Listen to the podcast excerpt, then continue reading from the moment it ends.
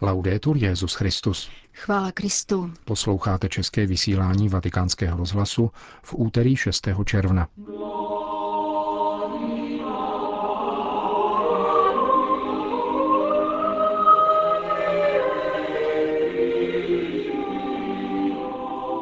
Pokrytec je vždycky lichotník, řekl v dnešní homilí při raním v kapli domu svaté Marty Petrův nástupce.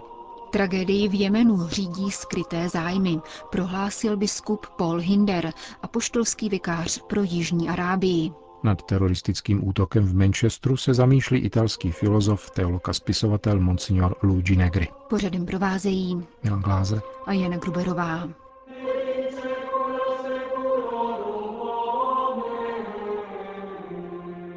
Zprávy vatikánského rozhlasu. Přetvářka není řeč vlastní Ježíšovi a není vlastní ani křesťanům.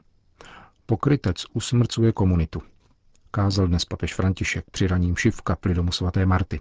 Zdůraznil, že řeč křesťanů musí být hodnověrná a varoval před pokrytectvím a pochlebováním.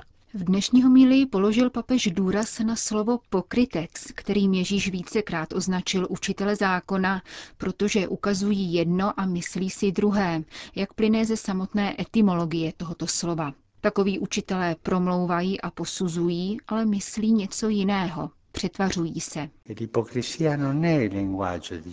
Pokrytectví není Ježíšova řeč a není to ani řeč křesťanů. Křesťan nemůže být pokrytecký a pokrytec není křesťan. Je to zcela jasné. Ježíš používá toto adjektivum nejčastěji v souvislosti se zmíněnými lidmi. Podívejme se, jak si počínají pokrytci. Pokrytec je vždycky lichotník.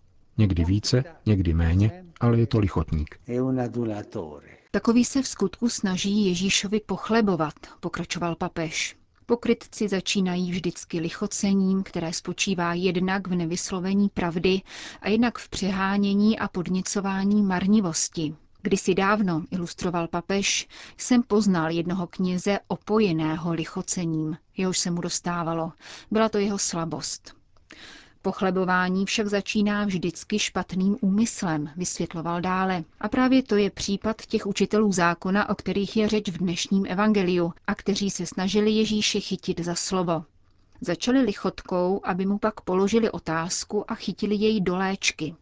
Je dovoleno platit daň císaři nebo ne? Pokrytec má dvojí tvář. Avšak Ježíš, který věděl, že se přetvařují, říká jasně – co mě pokoušíte? Podejte mi denár, ať se podívám. Ježíš odpovídá pokrytcům a ideologům vždycky realitou. Taková je skutečnost a všechno ostatní je pokrytectví či ideologie. A realita je takováto. Pán jim ukáže denár a s rozvážností, jež jemu vlastní, odpovídá, co je císařovo, dávejte císaři. Realitou bylo, že denár měl na sobě císařův obraz. A co je boží, dávejte Bohu. Třetím aspektem přetvářky, dodal papež, je řeč podvodu. Je to stejná řeč, kterou had promlouval k Evě. Začíná lichocením, aby pak lidi zničil a dokonce jim vyrval osobnost a duši. Usmrcuje společenství. Když se ve společenství vyskytují pokrytci, varoval, je to obrovské nebezpečí, velmi nepěkné riziko. Pán Ježíš nám řekl, vaše řeč ať je ano, ano, ne, ne. Co je nad to, je ze zlého. Kolik jen zlá působí církvi přetvářka, posteskl si papež a varoval před tímto smrtícím postojem. Pokrytectví je schopné usmrtit komunitu. Sladce mluví a ohavně soudí. Pokrytec je vrah. Pamatujme si, že na začátku je lichocení, na které je třeba odpovědět realitou. Nevyprávějte mi historky. Realita je taková a taková. A stejně s ideologií. Skutečnost je to a to. V posledku jde o řeč ďábla, který v komunitách rozsévá tuto dvouklanou řeč, aby je zničil. Prosme pána, ať nás opatruje, abychom neupadli do neřesti pokrytectví, přetvářky, která má špatné úmysly. Kéž nám pán daruje tuto milost. Pane, ať nikdy nejsem pokrytec, ať umím říkat pravdu a pokud ji říci nemohu, ať mlčím, ale ať nikdy, nikdy nejsem pokrytec. Končil papež František dnešní kázání v kapli domu svaté Marty. Vatikán. Jak dnes ráno sdělil ředitel tiskového střediska svatého stolce Greg Berg, papež František pozítří ve čtvrtek 8. června přijme předsednictvo Venezuelské biskupské konference. Biskupové požádali o audienci v souvislosti s dramatickou situací v zemi, kde od počátku protivládních manifestací v dubnu tohoto roku panuje stále větší chaos. Při manifestacích namířených proti prezidentu Madurovi zemřelo více než 60 lidí, tisíce jich utrpěli zranění a tři tisíce byly zatčeny. Podle dnešního tiskového prohlášení venezuelských biskupů, zveřejněného v Caracasu, se návštěva Vatikánu a zároveň možné setkání se sdělovacími prostředky zaměřuje na podporu v několika bodech. Respektování státní ústavy a nikoli její změna. Okamžité vyhlášení svobodných všeobecných voleb, dodržování přijatých dohod, které zejména vláda trvale porušuje, respektování parlamentu, osvobození politických vězňů a především otevření humanitárních koridorů. Právě humanitární hledisko je pro papeže i venezuelské biskupy prioritní. Hospodářská a politická krize podlomila zemi natolik, že v ní chybí zcela všechno. Od vody přes potraviny po léky. Není proto vyloučeno, že se biskupové společně s papežem zamyslí nad možnými formami pomoci, včetně případného vyhlášení celosvětové katolické sbírky, jako tomu bylo v případě Ukrajiny. Vatikán Jemen. Konflikt v Jemenu není zapomenutou válkou, jak někteří tvrdí, ale konfliktem zamlčeným kvůli skrytým zájmům, říká biskup Paul Hinder, apoštolský vikář pro Jižní Arábii. Zdůrazňuje, že jeho ukončení bude velmi obtížné, protože z něho bez rizika těží velké množství států. Biskup Hinder jmenuje jako příklad nejen sousední Saudskou Arábii, přímo zapojenou do vojenských operací, ale také Irán, Čínu, Rusko nebo Spojené státy americké, které vydělávají na prodeji zbraní. Mezitím celé drama konfliktu však padá na civilní obyvatelstvo. V mnoha oblastech země panuje hlad. Závažné jsou také problémy s dodržováním hygieny. Jejíž důsledkem je epidemie cholery, která rozsévá smrt v některých regionech. Lékařské služby jsou nedostatečné. V této chvíli se zdá, že se podařilo epidemii omezit, ale ne docela. Přesné údaje neznáme, ale poslední zprávy, ke kterým jsem se dostal, mluví o stech tisících dětí bezprostředně ohrožených smrtí. Miliony obyvatel bojují o přežití. Problémem Jemenu je jeho odříznutí od světa. Doprava humanitární pomoci je obtížná. Sám nevím, jak si poradit s touto katastrofální situací. Nejlepším řešením by samozřejmě bylo ukončit válku, uvědomit si, jaké jsou základní potřeby lidí, kteří tam žijí a trpí. Ovšem ti, kdo mají na této válce zájem, žijí jinde.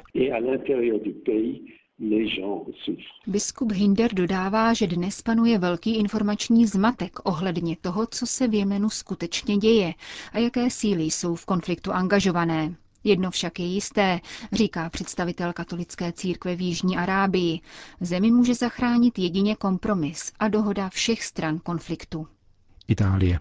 Relikvii je možné ukrást, ale nikdo nemůže vzít svatého Dona Boska ani nám, ani mnoha poutníkům, kteří každý den navštěvují tato místa. Tak reagoval na páteční vloupání do baziliky v italském Castelnuovo rektor chrámu otec Ezio Orsini. Neznámí pachatelé odtud odnesli relikviář uchovávající mozkovou tkáň zakladatele kongregace Salesiánů. Za vrácení relikvie se na svatodušní svátky modlila celá turínská arcidiecéze, jak k tomu vybídl místní ordinář arcibiskup Cesare Nosilia. Půl metru dlouhý relikviář v minulosti procestoval všechny obydlené světadíly – O popularitě baziliky v obci, kde se svatý Jan Bosko v roce 1815 narodil, hovoří mluvčí piemontských salesiánů otec Moreno Filipetto. Ve skutečnosti je důležité celé toto místo, celý komplex pahorku Jana Boska, na kterém stojí jeho rodný dům. Sám papež Jan Pavel II. nás vybídl, abychom tu vytvořili jakési salesiánské asízy, asízy mladých lidí. Tady se Jan Bosko narodil, tady žil, Odtud vyšel za svou touhou, která vyznačila směr jeho života. Toto místo se stalo velmi důležité. On sám se sem vracel s mladými a nyní sem přijíždějí poutníci fascinovaní tímto světcem, světcem mladých lidí, který se i dnes dotýká srdcí a proměňuje je, aby se podílela na jeho poslání. A my jsme toho každý den svědky na pahorku Jana Boska. Říká otec Filipeto. Itálie. Filozof, teolog a spisovatel Monsignor Luigi Negri, bývalý biskup středoitalské arcidiecéze Ferrara Comacchio, byl jedním z prvních žáků a posléze nejbližších spolupracovníků monsignora Luigiho Giussaniho v milánském hnutí studentské mládeže, ze kterého se posléze vyvinulo katolické hnutí Comunione e Liberazione. Již od počátku svého apoštolátu vynakládá značnou energii a elán do výchovy a vzdělávání mladých lidí. A proto není divu, že se na svých webových stránkách otcovsky obrací také k obětem nedávného atentátu v Manchesteru. Nejdražší děti, píše italský arcibiskup. Troufám si vás takto oslovit, ačkoliv vás neznám. Avšak za dlouhé hodiny nočního bdění, které následovaly po zprávě o onom hrůzném atentátu, ve kterém mnohé z vás přišli o život a další byli zraněni, k vám pociťuji výjimečnou vazbu. Přišli jste na svět častokrát bez toho, že by si vás někdo přál a nikdo vám nedal důvody k žití, které od generace svých dospělých vrstevníků požadoval velikán Bernános.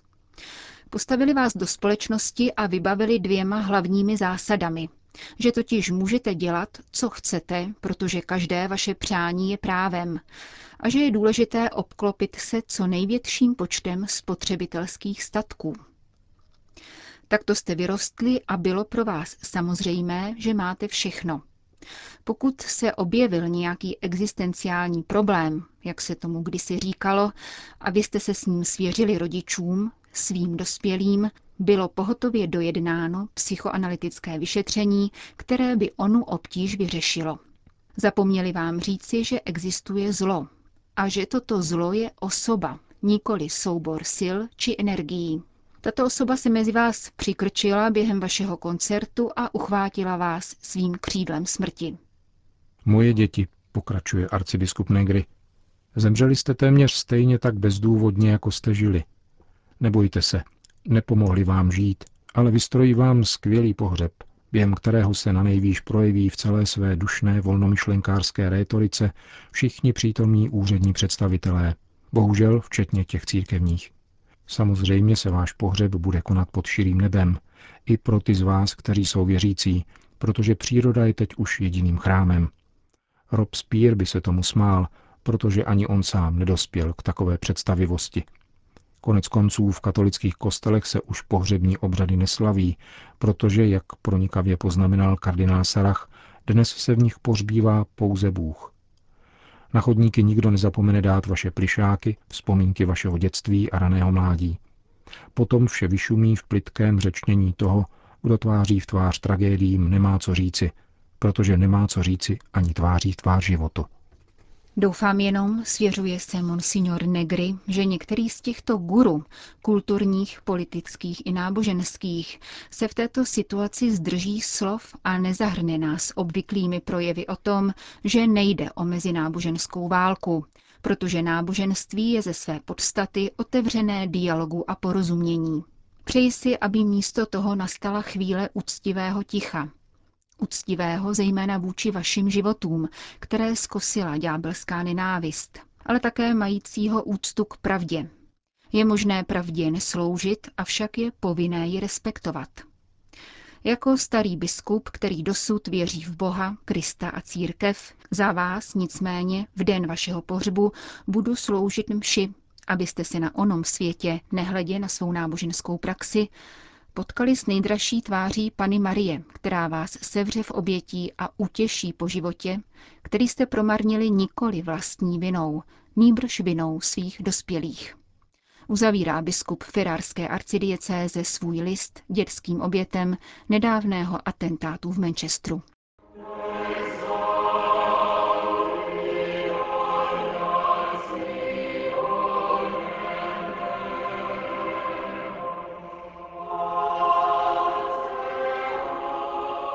Končíme české vysílání vatikánského rozhlasu.